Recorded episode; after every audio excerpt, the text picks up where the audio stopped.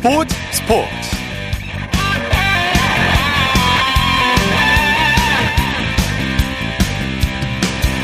여러분 안녕하십니까? 아나운서 이창진입니다. 오늘은 기분 좋은 소식으로 시작합니다. 한국 높이뛰기 간판 우상혁 선수가 한국 육상에 새 역사를 썼습니다. 우상혁 선수는 오늘 미국 오리건주에서 열린 세계 육상연맹 다이아몬드 리그 파이널 경기에서 2m 35를 넘어 정상에 올랐는데요. 한국 육상 선수로는 최초로 다이아몬드 리그 파이널에서 우승을 차지했습니다. 2주 남은 아시안 게임까지 최선을 다해보고 우승하도록 해보겠습니다. 진짜 마지막까지 포기하지 않고 최선을 다하겠습니다. 이런 소감을 남겼는데요. 우상혁 선수 이 기세를 항저우 아시안 게임까지 이어갔으면 하고요. 잠시 후 스포츠 클럽에서 우상혁 선수의 다이아몬드 리그 파이널 우승 의미를 짚어보도록 하겠습니다. 일요일 스포츠 스포츠 먼저 축구 소식으로 시작합니다. 중앙일보의 김효경 기자와 함께합니다. 안녕하세요. 네, 안녕하십니까. 손흥민 선수의 소속팀 토트넘이 셰필드에 극적인 역전승을 거뒀는데 리그 개막 5경기 무패 행진을 이어가고 있네요. 네, 어제 런던 토트넘 호스퍼 스타디움에서 열린 셰필드와의 잉글랜드 프리미어리그 5라운드 경기에서 2대1로 이겼죠. 경기 내내 상대를 압도했지만 후반 29분 구스타보 하머에게 선제골을 줬습니다. 예. 하지만 후반 추가 시간 8분에 히샬리송이 동점골을 넣었는데 2분 뒤 이번에는 히샬리송의 도움을 받은 쿠루셉스키가 역전골까지 터뜨렸습니다. 예. 98분의 경기를 뒤집었는데요. 프리미어리그 역사상 가장 늦은 시간에 역전승을 거두는 기록을 남겼습니다. 네. 토트넘은 개막 이후 4승 1무 무패를 기록하면서 5연승을 달린 맨체스터 시티에 이어 2위를 유지했습니다. 손흥민 선수는 후반 35분 교체될 때까지 80분을 뛰었고요. 그동안 부진했던 히샤를리송이 잘 해줘서 기쁘다면서 주장다운 리더십을 보였습니다. 네. 토트넘은 다음 주 북런던 라이벌인 아스널 원정을 떠납니다. 네, 개막 5경기, 5경기 무패, 4승 1무 이 기록이 이제 거의 60년 만이라고 하는데 아, 정말 그 어, 이 토트넘의 이 상승 어, 행진이 계속됐으면 좋겠고요. 황희찬 선수의 어제 득점 소식을 전해드렸는데 팀은 아쉽게 역전패를 당했죠? 네, 어제 황희찬 선수가 리버풀과의 경기 전반 7분 네트의 도움을 받아서 선제골을 터뜨렸죠. 하지만 훌버햄튼이 후반에 자책골 포함 3골을 주면서 1대 3으로 졌습니다. 네. 1승 4패 승점 3점으로 16위에 머무르고 있습니다. 그래도 황희찬 선수는 좋은 평가를 받았습니다. 후반 15분까지 뛰다 맷 도허티와 교체가 됐는데요. 통계 사이트 후스코어드닷컴으로부터 팀 내 4위인 평점 6.9점을 받았습니다. 네. 도움 2개로 역전승을 이끈 리버풀의 살라가 8.3점으로 양팀 통틀어 가장 높았습니다. 네. 그리고 노리치 시티로 이적한 황의조 선수는 데뷔전을 치렀죠. 네, 2부 리그인 잉글랜드 챔피언십 소속 노리치의 황의조 선수 어제 열린 6라운드 스토크 시티와의 홈 경기 후반 15분 교체로 투입이 됐습니다. 경기 끝날 때까지 뛰었고요. 공격 포인트는 올리지 못했습니다. 네. 지난해 8월 보르도에서 프리미어리그 노팅엄으로 이적한 뒤 올림피아코스와 FC 서울로 임대가 됐었고요. 결국 또다시 노리치 임대를 택했습니다. 예. 한편 상대팀 스토크시티에서는 지난달 대전에서 이적한 미드필더죠. 배준호 선수가 출전을 했는데요. 이날 경기는 잭 스테이시의 결승골에 힘입어 노리치가 1대 0으로 이겼습니다. 네. 자, 세르비아 즈베즈다로 이적한 황인범 선수도 이적 후에 첫 경기를 치렀죠. 네, 우여곡절 끝에 올림피아코스를 떠난 황인범, 오늘 열린 추카리치키와 세르비아 수페르리가 7라운드 원정 경기 교체로 출전했습니다. 지난 4일 즈베즈다와 4년 계약을 맺었는데요. 후반전 투입돼서 경기 끝날 때까지 뛰었습니다. 아쉽게도 즈베즈다가 1대2로 졌지만 무난한 경기를 했다는 예. 평가를 받았습니다. 즈베즈다는 올 시즌 유럽 챔피언스 리그에 출전을 합니다. 황인범도 꿈의 무대 출전을 기다리고 있는데요. 다음 주 수요일 맨체스터 시티 원정 경기를 치릅니다. 네. 자, 그리고 스코틀랜드 셀틱의 양현준과 오현규 선수가 나란히 출전했죠. 네, 셀틱은 스코틀랜드 프리미어십 5라운드 던디와의 경기에서 3대 0으로 이겼습니다. 양현준 선수는 선발이었고요. 오현규는 후반 24분 교체 선수로 들어갔습니다. 네. 양현준은 후반 14분 교체 아웃됐고요. 두 선수 모두 공격 포인트는 없었습니다. 전반을 0대 0으로 마친 셀틱은 데이비드 텀블의 페널티킥 그리고 후루하시의 골이 터지면서 여유 있게 승리를 거뒀고요. 4승 1무의 셀틱 리그 선두 자리를 지켰습니다. 네. 프리미어리그 맨체스터 유나이티드가 시즌 초반에 부진에 빠졌어요. 그러면서 김민재 선수 영입에 실패한 구단 운영진에 대한 비판까지 나오고 있다고요. 네, 맨유는 올드 트래퍼드에서 열린 브라이턴과의 경기에서 1대 3으로 졌습니다. 네. 2연패와 함께 시즌 초반 2승 3패 부진하면서 13위까지 내려앉았는데요. 특히 이번 경기에선 수비진이 완전히 무너졌습니다. 웰백에게 선제골을 준 뒤 후반에도 두 골이나 더 허용했고요. 한 골을 만회한 게 전부였습니다. 예. 팬들의 분노가 정말 극에 달해서 브라이튼전에서는 호날두 의 응원가까지 나오기도 했습니다. 지난 시즌 팀을 잘 만들어가던 테나 감독도 위기에 놓였습니다. 메뉴가 특히 이번 시즌 5경기 치르면서 10실점이나 했는데요. 리그 최다 실점 공동 3위고 한 경기당 두 골씩 주고 있죠. 지난 여름 이적 시장에서 김민재를 놓친 게 실수였다는 현지 비판 여론까지 나오고 있습니다. 공교롭게도 맨유가 21일 김민재의 바이에른 뮌헨과 챔피언스 리그에서 맞붙습니다. 네. 자, K리그 소식 살펴보죠. K리그가 유료 관중 집계 시작 이후 단일 시즌 최다 관중 기록을 갈아치웠다고요. 프로축구연맹은 16일 기준 176경기에서 183만 7,901명의 관중을 집계했다고 밝혔습니다. 예. 2018년 유료 관중 집계가 시작된 이후 한 시즌 최다 관중 신기록이고요. 평균 관중 역시 14,000, 1,443명을 기록하면서 예. 역대 최고를 기록 중입니다. 현재 추세라면 사상 첫 200만 관중 돌파도 확정적이고요. 아, 네. 올 시즌 승격한 대전과 광주의 돌풍, 그리고 지난 시즌 챔피언 울산 팬들의 증가가 요인으로 꼽힙니다. 네. 그동안 좀 국가대표팀에 비해서 관심을 보지 못했던 K리그가 이제는 사랑받는 컨텐츠로 자리를 잡는 모양새입니다. 네, 정말 고무적이고 반가운 소식입니다. 광주의 기세가 대단하네요. 4위 서울과 맞대결에서 승리하면서 3위를 굳게 지켰죠. 네, 오늘 서울에서 열린 30라운드 원정 경기에서 전반 4분 터진 허율의 결승골로 1대0 승리했습니다. 승점 3점을 추가한 광주는 10경기 무패와 함께 올 시즌 처음 서울을 이기면서 5점 차로 따돌렸습니다. 예. 서울은 김진규 감독 대행 체제에서 첫 패배를 당했습니다. 서울은 선제골을 내준 뒤 계속 광주를 몰아붙였는데요. 결정력 부족이 아셨습니다. 광주의 이정효 감독도 경기 내용은 서울이 좋았지만 경기 안에서 승리를 지켜낸 우리 선수들을 칭찬하고 싶다고 말했습니다. 네. 수원 삼성과 대구의 경기는 어떻게 됐습니까? 네, 대구가 수원 원정에서 1대0 승리를 거뒀습니다. 최근 3연승을 달렸고요. 서울을 제치고 4위로 올라섰습니다. 경기는 수원이 주도하는 흐름이었는데요. 후반전에 대구의 벨톨라가 팔꿈치를 스타트장 당하면서 수적 우세까지 얻었습니다. 네. 하지만 마지막에 대구가 웃었습니다. 후반 막판에 오히려 공세를 펼쳤고요. 바셀루스 선수가 후반 추가 시간 왼쪽 공간을 돌파한 뒤 골키퍼 양영모의 전진 타이밍을 노려서 반박자 빠른 슛을 성공시켰습니다. 네. 자, 사우디리그 알 나스르에서 뛰고 있는 호날두가 득점 선두를 달리고 있다고요. 호날두는 오늘 열린 사우디리그 6라운드 알 라에드와의 경기에서 2대 1로 앞선 후반 33분에 골을 터뜨렸습니다. 탈리스카의 패스를 받아서 수비 한 명을 따돌리고 왼발로 골망을 흔들었습니다. 최근 4경기 연속 골을 넣으면서 시즌 7호 골을 기록했는데요. 도움도 4개나 되면서 예. 공격 포인트는 11개입니다. 알나스르도 3대 1로 이겨서 4연승을 달렸습니다. 네. 호날두 선수는 프리메라 리가에서 3번, 그리고 프리미어 리그에서 1번, 세리에 A에서 1번 득점왕을 차지한 바 있습니다. 네. 네이마르도 사우디 리그 데뷔전을 치렀다고요? 네, 지난달 PSG를 떠나서 알힐랄에 입단한 네이마르가 16일 리야드의 프린스 파이살 빈 파흐드 스타디움에서 열린 알 리야드와의 경기에서 후반 19분 교체 투입이 됐습니다. 예. 짧은 시간이었지만 정말 월드 클래스의 실력을 뽐냈습니다. 후반 19분부터 40분 어, 정도를 뛰었는데도 3골에 관여하면서 6대 1 대승에 기여했습니다. 예. 특히 페널티킥도 유도했는데요. 직접 차지 않고 동료 선수에게 양보를 했습니다. 네.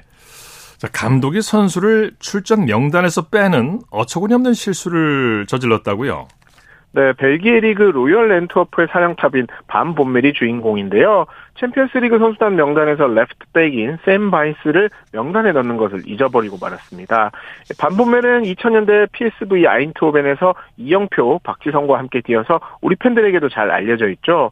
2010년 남아공 월드컵에서는 네덜란드 준우승에도 기여를 했습니다. 네. 지난 시즌 앤트워프 감독을 맡은 반 보멜은 컵대회 정상에 이어서 리그 3위 이후 챔피언십 라운드에서 우승까지 거머쥐었습니다. 네. 덕분에 챔피언스 리그를 챔피언스 리그 티켓을 따냈는데요. 선수 명단을 잘못 작성하는 황당한 실수를 하고 말았습니다. 반보멜의 실수는 이번이 처음은 아니었는데요.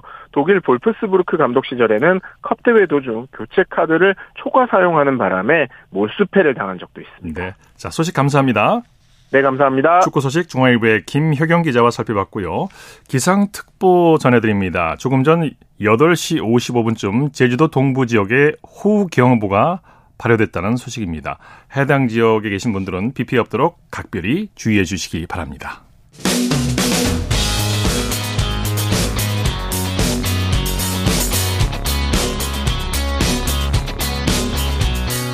따뜻한 비판이 있습니다. 냉철한 분석이 있습니다. 스포츠 스포츠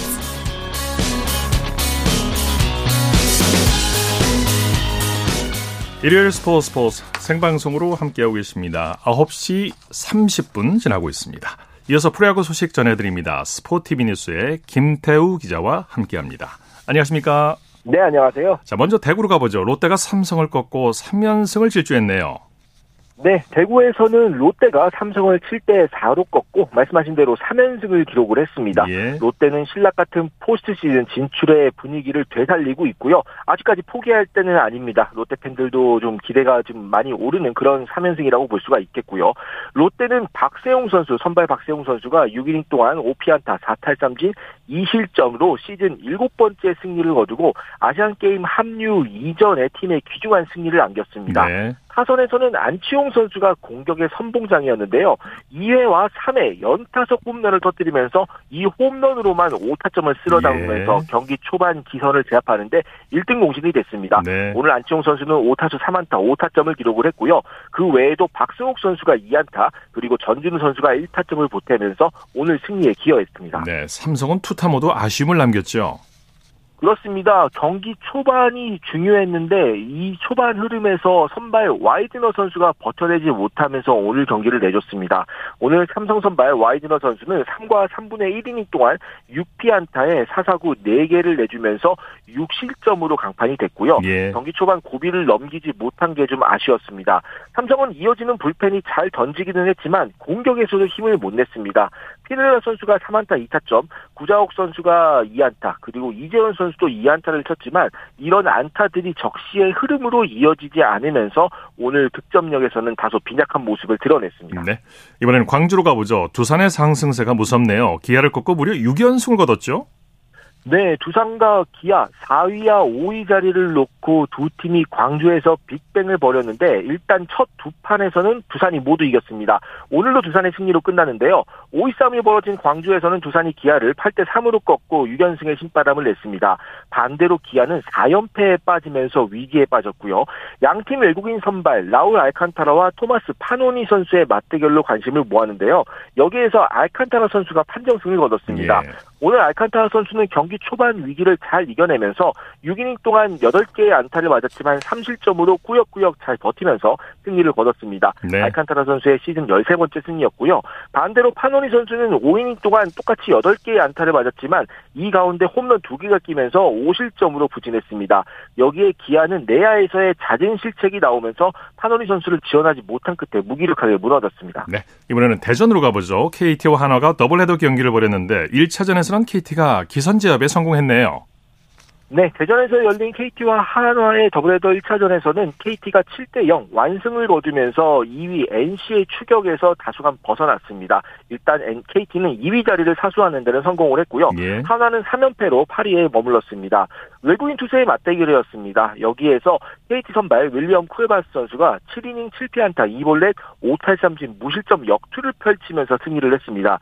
올 시즌 쿠에바스 선수가 등판할 때 KT의 승률이 높은데 이것도 흐름이 이어 졌고요. 여기에 이상동 선수가 2이닝을 무실점으로 막으면서 KT는 단 두 명의 투수만 쓰고 2차전에 대비할 수 있게 됐습니다. 네. KT는 타선에서 박병호 선수가 3안타, 강백호 선수가 2안타 1타점, 알포드 선수가 2안타 2타점 등 중심 타자들이 활약을 했고요. 반대로 하나는 산체스 선수가 5이닝 6피안타 3실점으로 약간 부진했고 타선도 문현빈 선수가 2안타를 친 것을 제외하면 무기력하게 무너졌습니다. 네. 더블헤더 2차전은 어떻게 됐습니까? 네, 이 경기는 아직까지 진행이 되고 있습니다. 예. 5회 현재 KT가 3대 1로 앞서고 있는데요. 이게 경기가 잘 진행이 되다가 예. 5회 말 한화 공격에서 비가 많이 내리면서 아. 지금 꽤 많이 우천 중단이 되어 있습니다. 네네. 자, 잠실로 가보죠. LG가 SSG와 더블헤더 경기가 펼쳐졌는데 더블헤더 1차전에서는 LG가 짜릿한 역전승을 거뒀죠. 네, LG가 최근 기세를 살리고 있습니다. 어제 승리에 이어서 오늘도 SSG와의 더블헤더 1차전에서 8대 3으로 이겼습니다. 네. 선발 이정용 선수가 수비 지원을 받지 못하는 와중에서 5이닝 3실점으로 잘 버텼고요. 그 뒤에 위기를 불펜이 잘 버티면서 승리에 이를 수 있었습니다. 타선에서는 문보경 선수가 3안타, 박동원 선수가 2안타 2타점, 문성주 선수가 1타점을 기록을 하는 등 하위 타선이 돋보였고요. LG가 승부처에서 놀라운 힘을 과시하며 3연승을 달성했습니다. 네. SSG는 선발 김광현 선수가 5이닝 3실점 2자책점, 그다음 한유섬 선수가 3안타로 활약했지만 팀이 져서 빛이 발했습니다. 네. 2차전은 어떻게 진행되고 있습니까? 끝났나요? 네, 아직 안 끝났는데요. 7회 현재 LG가 9대 4로 앞서 있습니다. LG가 사실 오늘 2차전 선발 매치업에서 약간 불리했었는데요. SSG 선발 외국인 에이스 커크 맥카티 선수가 나왔기 때문이었거든요. 하지만 타선이 경기 초반 맥카티 선수를 잘 두들기면서 리드를 잡을 수 있었습니다. 예. 김현수 선수가 2안타 3타점, 홍창기 문보경 선수가 2안타, 그다음 허도환 선수가 홈런을 기록하는 등 타선이 활발한 모습을 보였고요. LG 선발 임상규 선수도 5이닝 2실점으로 잘 던지면서 자기 몫을 했습니다. 네. 반면 SSG는 메카티 선수가 3과 3분의 2이닝 7실 점으로 무너지면서 선취점을 뽑고도 무기력하게 무너지고 있는데요. 현재 마지막 남은 2이닝 정도에서 추격이 가능할지 주목되고 예. 있습니다. 네. 자, 코리안 메이저리그 소식 살펴보죠. 김하성 선수가 공수에서 맹활약했는데 특히 환상적인 수비로 최고의 수비수임을 보여줬죠. 네, 김하성 선수가 너무 열심히 뛴 탓에 지금 9월 들어서 체력 문제로 좀 고전을 하고 있는데요. 네. 오늘 선- 오클랜드와의 경기에 선발 2, 1번 2루수로 출전해서 4타수 1안타 1볼넷 1득점으로 활약을 했습니다. 네. 모처럼 두 차례 이상 출루를 하면서 팀 타선을 이끌었고요. 여기에 9회에 완벽한 글러브 토스로 현지 중계진의 찬사를 이끌어냈습니다. 사실 중전 안타성 타구였는데 김하성 선수가 이거를 잘 잡은 것만으로 칭찬해 줄 수 있는 타이밍이었는데요. 네. 이거를 2루에 송구를 하면서 오른손으로 던지면은 타이밍이 안 될 것 같으니까 그냥 왼손에 끼고 있는 글러브로 툭 던져서 완벽한 송구로 아웃카운트 네. 하나를 잡아냈습니다. 감각이죠. 네, 네. 네, 그렇습니다. 그래서 샌디에이고는 9회 김하성 선수의 호수비로 위기가 번지지 않은 채 5대 2로 이길 수 있었고요. 샌디에이고 물론 가을 야구 희망은 지금 완전히 꺾인 상황이지만 3연승으로 마지막까지 힘을 내고 있습니다. 네. 그리고 류현진 선수가 내일 시즌 4승에 재도전하죠. 네, 이제 몇 시간 안 남았습니다. 우리 시간으로 18일 월요일 오전 2시 37분부터 홈구장인 로저스 센터에서 시작하는 보스턴과의 경기에 등판합니다. 류현진 선수는 9월 들어서 세 차례 경기에서 모두 잘 던지기는 했지만 승리 없이 2패만을 기록을 하고 있는데요. 예. 직전 텍사스과의 경기에서도 6이닝 3실점 퀄리티 스타트를 기록했지만 패전을 안았었죠. 네, 류현진 선수가 시즌 네 번째 승리에 재도전을 하게 됐고요. 팀으로서도 굉장히 중요한 한판입니다. 네. 네. 텍사스와의 4연전에서 패하면서 네, 아메리칸 리그 와일드카드 레이스에서 무너지는 듯 했는데 토론토가 최근 보스턴과의 두 경기에서 모두 이긴 반면 경쟁자였던 텍사스와 시애틀이 2연패를 당하면서 사실상 이제 세 팀이 같은 상황에서 시작을 하는 상황이 됐습니다. 네. 류현진 선수가 오늘 내일 잘 던지면서 보스턴전 싹쓸이를 이끌 수 있다면 토론토의 포스트 시즌 진출 확률도 한층 높아지게 되겠습니다. 네. 선수 개인적으로나 팀으로나 굉장히 중요한 한 판입니다. 그렇죠. 강타선을 자랑하는 보스턴인데 내일 류현진 선수가 좋은 소식 전해주길 기대해 보겠습니다. 소식 감사합니다. 네, 감사합니다. 프로야구 소식 스포티비 뉴스의 김태우 기자와 함께했고요. 이어서 한 주간 이슈가 됐던 스포츠계 소식을 집중 분석해보는 최동호의 스포츠 칼럼 시간입니다. 스마일 점퍼 우상혁 선수가 오늘 한국 육상에 새로운 역사를 썼는데요. 최동호 씨와 함께 그 의미를 자세히 살펴보겠습니다. 안녕하십니까? 예, 안녕하세요. 자, 우상혁 선수가 우리 선수로는 최초로 다이아몬드 리그 파이널에서 우승을 차지했어요. 아, 예, 그렇습니다. 이제 한국 육상에도 이런 날이 예, 왔습니다. 아, 이 다이아몬드 리그 파이널에서 우상혁 선수가 네. 우승을 차지했거든요. 우리나라 선수가 이 다이아몬드 리그 파이널에 진출한 것도 최초고요. 아, 또이 파이널에서 우승한 것도 처음입니다. 네네. 예, 우상혁 선수 오늘 이 미국 유진에서 열렸던 이 다이아몬드 리그 파이널에서 2m 35cm로 정상에 올랐습니다. 네. 이 다이아몬드 리그는 정상급 선수만 참가하는 초청 대회인데요. 파이널은 그 중에서도 최고의 선수들만 참가하는 또 그런 대회라고 할 수 있죠. 어, 예, 그렇죠. 이 다이아몬드 리그는 이 세계 육상 경기 연맹이 이 상위 랭커 10명을 초청해서 개최하는 대회거든요. 네. 1년에 14번 이제 개최를 하는데 어, 13번의 대회를 통해서 이 성적에 따른 점수를 부과하고 랭킹 포인트를 결정을 해 가지고 어, 마지막 14번째 대회인 파이널은 파이널? 네. 이 상위 랭크 6명만 참가해서 챔피언을 가리게 되는 거죠. 네. 예, 우상혁 선수 지난 시즌에는 파이널에 올라가지 못했거든요. 1점이 모자라서요. 네. 자, 그런데 올 시즌에는 이 4개 대회에 출전한 것만으로도 어, 다이아몬드 랭킹 4위에 올라서 어, 파이널 진출 자격을 얻어냈습니다. 예. 우상혁 선수의 경기 내용 자세히 좀 살펴볼까요? 예. 어, 이 오상혁 선수 2m 15cm에서 출발했거든요. 2m 15, 2m 20, 2m 25, 2m 29cm까지 모두 다 1차 시기에 성공을 했습니다. 예. 어, 그리고 2m 33cm를 1차 시기에 또다시 성공을 했는데, 어, 폴란드의 이제 코비엘스키 선수가 2m 33, 음, 1차 시기에 성공했고요. 미국의 주본 해리슨 선수도 3차 시기에서 2m 33cm를 뛰어넘어서 2m 33cm에서 우상혁, 코비엘스키, 주본 해리스 3명의 선수가 우승을 놓고 마지막 경쟁을 벌이게 된 거죠. 예, 예. 2m 33cm를 넘은 3명의 선수가 우승을 놓고 마지막 승부를 가리게 된 건데 예. 우상혁 선수도 아슬아슬했죠. 예, 맞습니다.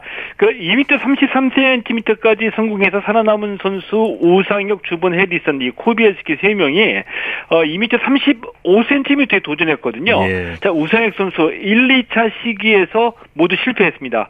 어, 위기였었죠. 네네. 그리고 마지막 3차 시기에서 성공을 했는데 이 주본 해리슨하고 코비에스키 선수는 모두 다 어, 3차 시기까지 실패해서 우상혁 선수가 정상에 올라서게 된 거죠. 네. 우상혁 선수가 올 시즌 올해 마지막 파이널에서 자신의 최고 기록을 내면서 우승을 했어요. 예. 어, 이 실외 경기 최고 기록이 이 2021년 도쿄올림픽에서 세웠던 2m 35cm이거든요.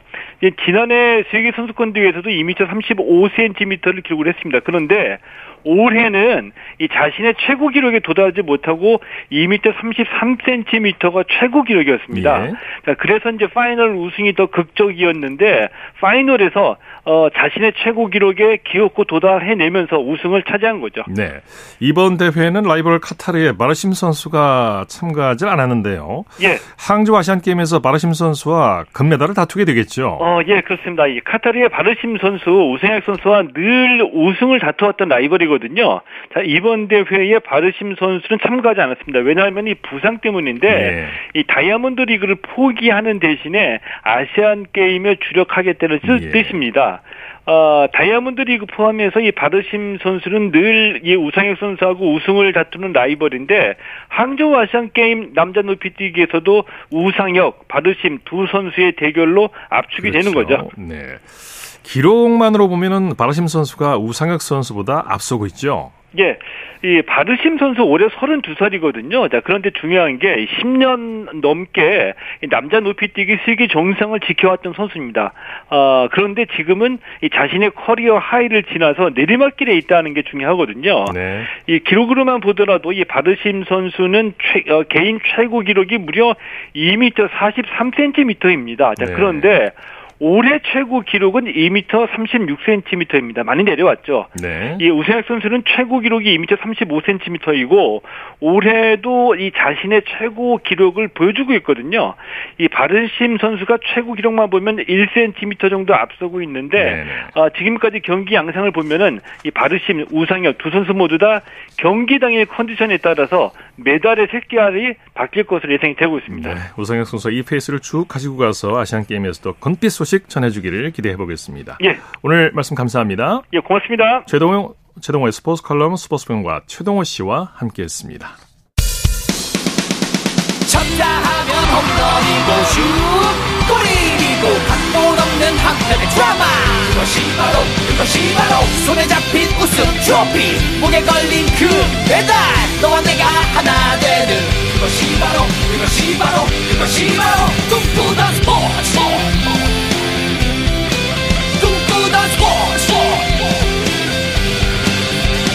꿈꾸던 스포츠 일요일 스포츠 스포츠 생방송으로 함께하고 계십니다. 9시 43분 지나고 있습니다.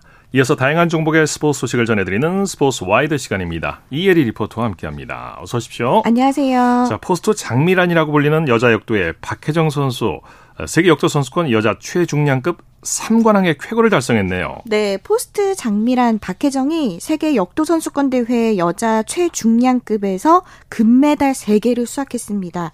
이 박혜정은 우리나라 시간으로 오늘 사우디아라비아 리야드에서 열린 2023 세계 역도 선수권 여자 87kg 이상급 경기에서 인상 124kg, 용상 165kg, 합계 289kg을 들어서 세 개 부문 모두 1위를 예. 차지했습니다. 이 올림픽과 아시안 게임과는 다르게 세계 역도 선수권에서는 인상, 용상, 합계 이렇게 세개 메달이 걸려 있는데요.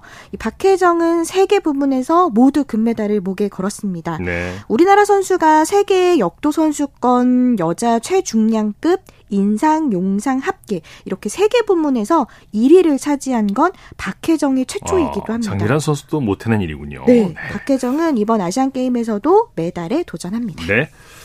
자, 또 항저우 아시안 게임에 도전하는 카누의 이예린 선수 소식 준비하셨다고요? 네, 지난 자카르타 아시안 게임에서 용선 이게 용 모양의 드래곤 보트인데요. 네. 이 남북 단일 팀으로 출전을 해서 금메달과 동메달을 목에 걸었던 이예린 선수가 이번 항저우 아시안 게임에선 유일한 여자 카누 국가대표로 나섭니다.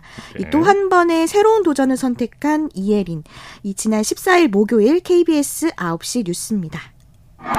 12인승 카누 용선 남북 단일팀의 배가 가장 먼저 결승선을 통과합니다. 반짝이던 금메달의 감동과 시상대 가장 높은 곳에서 듣던 아리랑까지 2018년 이혜리는 당시 19살이었습니다.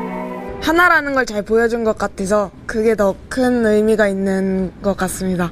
카약 선수로 지원해 당시 급조된 단일팀 용선 종목에 출전했던 이혜리는 이후 1인승 카누 선수로 변신했습니다. 어, 솔직히 좀 재밌어가지고 북한 지도자 선생님이 저한테 카누를 하면 잘할 것 같다 이런 얘기를 한번 해준 적이 있거든요. 카약에서 용선을 거쳐 1인승 카누로 새로운 도전을 선택한 이혜리는 하루 6시간 이상 수상 훈련을 하고 있습니다. 5년 전 단일팀을 함께했던 북한 선수들과 재회할 가능성도 있는 이번 항저우 아시안 게임.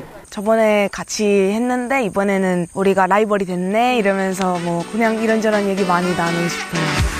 한국 여자 카누 사상 첫 아시안 게임 메달이라는 목표를 향해 힘차게 노를 저어갑니다. 카누 하면 이예린 떠올리는 그날까지 열심히 하겠습니다. KBS 뉴스 허솔지입니다. 자, 아시안 게임에 이번 아시안 게임에 카바디라는 종목이 있는데 네. 여자 카바디 국가대표 우희준 선수 소식 전해 주신다고요? 네, 이 우희준 선수가 독특한 이력을 가지고 있는데요. 미스 코리아로 세계 한국을 알렸고요. 네. 또 특전사 장교로도 복무를 했습니다. 어휴, 네. 그런데 이번에 카바디 국가대표로 나서게 됐는데요. 아유, 경력 특이하네요. 네, 아시안 게임 메달을 향해서 다시 인생을 걸고 도전에 나선 우희준 선수의 소감 준비했습니다. 지난 15일 금요일 KBS 9시 뉴스로 들어보시죠. 2019 미스 코리아 선 우희준입니다. 세계대회까지 나가 한국의 미를 알린 우희준은 이듬해 소위로 임관해 군인이 됐습니다. 특전사로 해외 파병까지 다녀올 만큼 군 생활도 잘했지만 우희준은 올해 6월 전역을 선택했습니다. 항저우 아시안 게임에 카바디 국가대표로 출전하기 위해서입니다. 22살 때부터 카바디를 시작을 해서 올해 나이가 서른인데 거의 제 20대를 카바디로 보냈다고 해도 과언이 아닌 것 같거든요. 7, 8년간 하고 있는 걸 보면 뭐 운명이지 않았나라는 생각이 들어요. 인도의 인기 스포츠인 카바디. 한국에서는 아직도 모르는 사람이 많아 친절하게 종목을 소개합니다. 터치를 한 후에 자기의 진영으로 무사히 돌아오면 터치란 수만큼 득점을 하게 되는 시스템입니다. 그냥 쉽게 말해서 잡아내서 이 공격수가 자기 진영을 못 돌아가게 하면 되는 거거든요. 술래잡기처럼 이제 스스로 실수를 내뱉을 만큼의 고된 훈련, 몸싸움이 기본인 종목 특성상 부상은 일상이 됐습니다. 우희준이 오늘을 사는 이유는 단 하나. 5년 전 자카르타에서 아쉽게 놓친 아시안 게임 메달을 위해서입니다. 이번에 따게 되면 최초의 여자 카바디 메달이기도 하고 저희가 꼭 열심히 경기 임해서 좋은 성적으로 금의환향할 수 있도록 노력하겠습니다. 카바디 화이팅! 대한민국 카바디 팀! KBS 뉴스 이무형입니다. 네, 카바디 종목에서 좋은 소식 기대해 보겠습니다. 네. 자, 한국 유일의 하이다이버 최병화 선수가 이번 아시안 게임에 도전하는 대표 선수들을 응원했다고요? 네, 하이다이빙은요, 이 20m 이상의 높은 플랫폼에서 물속으로 네. 뛰어내리는 그런 종목인데요. 우리나라 유일한 하이다이빙 선수 최병화가 지난 13일 수요일에 이 한강 양화대교에서 낙하하는 이색 도전을 펼쳤습니다. 예. 지난 13일 수요일 KBS 9시 뉴스입니다. 우리나라의 유일한 하이다이빙 선수 최병화가 한강 양화대교에서 낙하하는 이색 도전을 펼쳤는데요. 항저우 아시안 게임을 앞둔 대표팀 선수단에도 응원을 보냈습니다. 최병화는 지난 7월 한국 선수 최초로 세계 수영 선수권 하이다이빙 종목에 출전했던 선수입니다. 하이다이빙 높이는 무려 27m. 비록 최하위였지만 도전 정신은 정말 빛났습니다. 이 한강 양화대교 약 18m 높이에서 다이빙하는 이색 도전을 펼쳤습니다. 생소한 다이빙 장소였지만 침착하게 점프했다가 낙하합니다. 공중에서 두 바퀴를 도는 등 그동안의 훈련 성과를 아낌없이 보여줬습니다. 최병화는 1954년 우리나라의 역대 아시안게임 첫 금메달리스트인 고 최윤칠의 손자이기도 합니다. 한강 다이빙을 마친 뒤 항저우 아시안게임 선수단에게도 응원 메시지를 보냈습니다. 항저우 아시안 게임을 준비하고 있는 그리고 항저우 아시안 게임에 임하는 대한민국 국가대표 선수단 여러분 파이팅! 네. 아시안 게임 관계로 추석 장사 씨름 대회가 좀 일찍 개최가 됐는데 네. 백두급에서 김진 선수가 우승을 차지했죠. 네, 증평군청의 김진이 오늘 경기도 수원체육관에서 열린 위더스 제약 2023 추석 장사 씨름 대회 이 140kg 이하 백두 장사 결정전에서 문경시청의 오정무를 3대 2로 꺾고 우승을 차지했고요. 예. 개인 통산 아홉 번째 백두 장사 트로피를 들어 올렸습니다. 그리고 수원 특례시청의 임태혁 이 개인 통상 19번째 이 90kg 이하 금강장사 타이틀을 획득을 했고요. 윤필재는 80kg 태백급에서 우승을 해서 13번째 타이틀을 얻었습니다. 네. 그리고 더불어서 김무호는 통산 3번째 105kg 이하 한라장사에 등극을 했습니다. 네. 스포츠와이드 이혜리 리포터와 함께했습니다. 수고했습니다. 네, 고맙습니다.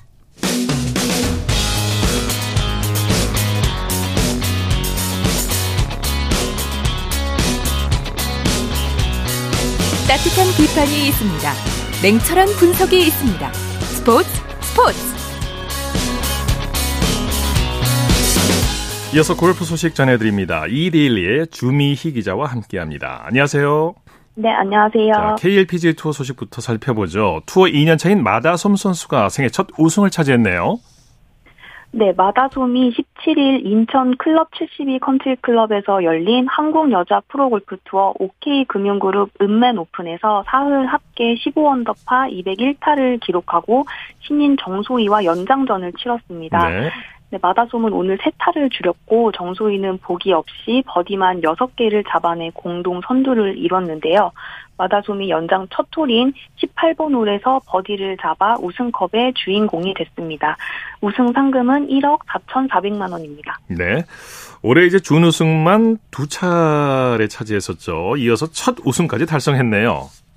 네, 마다솜은 작년에 KLPGA 투어에 데뷔해 올해로 2년 차를 맞은 신예입니다. 지난 6월 메이저 대회 DB그룹 한국여자 오픈에서 홍지원, 김민별과 연장전을 치른 끝에 홍지원에게 우승을 내줬고 8월 하이원 리조트 여자 오픈에서도 준우승을 기록했습니다. 예. 이번 우승은 정규 투어 53번째 출전 만에 이룬 첫 우승입니다. 그렇군요. 네, 연장 첫 홀에서 마다솜은 정소이와 2m 남짓한 비슷한 거리의 버디 퍼트를 남겼는데 먼저 정소이의 버디 퍼트가 살짝 빗나갔고 마다솜은 침착하게 버디를 잡아내 우승을 확정했습니다. 네. 자, KPGA 코리안 투어에서도 무명 반란이 일어났네요. 코리안 투어 2년 차인 김찬우 선수가 생애 첫 우승을 차지했죠. 네, 김찬우는 오늘 전남 영암군의 코스모스 링스에서 열린 비즈플레이 전자신문 오픈 최종일 2라운드에서 8언더파 64타를 몰아쳤습니다. 2라운드 합계 12언더파 132타를 기록한 김찬우는 공동 2위인 전가람과 이성호, 재미교포, 정윤을 한타 차로 따돌리고 감격스러운 첫 우승을 만끽했습니다. 예. 네, 김찬우는 데뷔 첫 해였던 작년 상금 랭킹 79위에 그쳐 qualifying 토너먼트를 다시 치른 끝에 이번 시즌에 나섰습니다. 이 대회에 앞서 출전한 10개 대회에서는 한 번도 10위 이내에 들지 못했습니다. 네. 네, 상금 랭킹도 84위에 불과해 시드 확보를 걱정해야 하는 예. 처지였지만 이번 대회에서 깜짝 우승을 차지하며 2025년까지 시드를 확보했습니다. 네네. 악천후 때문에 대회가 36홀로 축소가 되면서 34년 만에 탄생한 36홀 우승자라는 점이 좀 특이하죠. 네, 이 대회는 원래 4라운드 72홀로 예정돼 있었는데요. 14일 1라운드를 치른 뒤 많은 비가 내려 코스가 물에 잠기면서 네. 파행을 맞았습니다. 15일 열릴 예정이었던 2라운드가 취소됐고 16일 토요일에는 코스 정비 때문에 2라운드가 정상적으로 진행되지 못했습니다. 네. 이 결국 조직위원회는 대회를 36홀로 축소하기로 결정했고 오늘 최종 2라운드 잔여 경기가 열린 겁니다. 네. 코리안 투어에서 36홀로 우승자를 가린 건 1989년 포카리 스웨트 오픈 이후 34년 만이고 1983년 부산 오픈을 포함해 세 번째입니다. 네. 김찬우는 규정에 따라 우승 상금을 75%만 받을 수 있어 1억 4천만 원에 25%가 삭감된 아. 1억 500만 원을 수령했습니다. 75%만 받는군요. 네. 네. 그렇지만 2년 시드 등 우승자 예우는 똑같이 받았고 공식 기록도 모두 인정됐습니다. 예. 자, PJ 투어에서는 모처럼 만에 한국 선수가 우승에 도전하고 있는데요. 김성현 선수가 두 타차 역전 우승을 노리고 있죠? 네, 김성현은 오늘 미국 캘리포니아주에서 열린 PGA 투어 가을 시리즈 첫 대회 포티넷 챔피언십 3라운드에서 세 타를 줄이고 중간 합계 15언더파 201타를 기록했습니다. 네. 저스틴 토머스, 캠 데이비스와 공동 2위에 자리하고 있습니다. 전날까지 김성현과 공동 선두였던 미국의 사히스 티갈라가 보기 없이 버디만 5개를 잡아 합계 17언더파로 두 타차 단독 선두에 올랐습니다. 네네. 김성현은 경기 중반이었던 13번 홀과 14번 홀에서 연속 보기를 범하며 흔들렸지만 15번 홀부터 17번 홀까지 3연속 버디를 잡아내면서 역전 우승의 발판을 마련했습니다. 네. 김성현 선수에게는 이번 가을 시리즈가 중요한 이유가 또 있죠. 내년 특급 대회 출전권을 따는 게 목표라고 하죠? 네, 지난달 끝난 플레이오프 최종전 투어 챔피언십까지 반영된 결과 페덱스컵 50위 이내 선수는 다음 시즌 총 상금 2천만 달러가 걸린 특급 대회 등 모든 대회에 출전할 수 있습니다. 예. 하지만 50위 밖의 선수들은 가을 시리즈에서 51위부터 60위까지의 순위 안에 들어야 일부 특급 대회 출전권을 받을 수 있습니다. 네. 말씀 여기까지 듣겠습니다.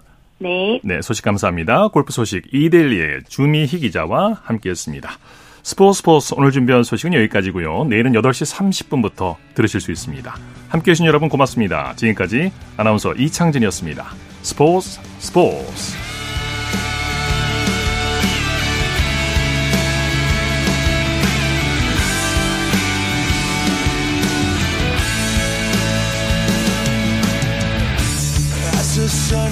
down in front of me, reminds me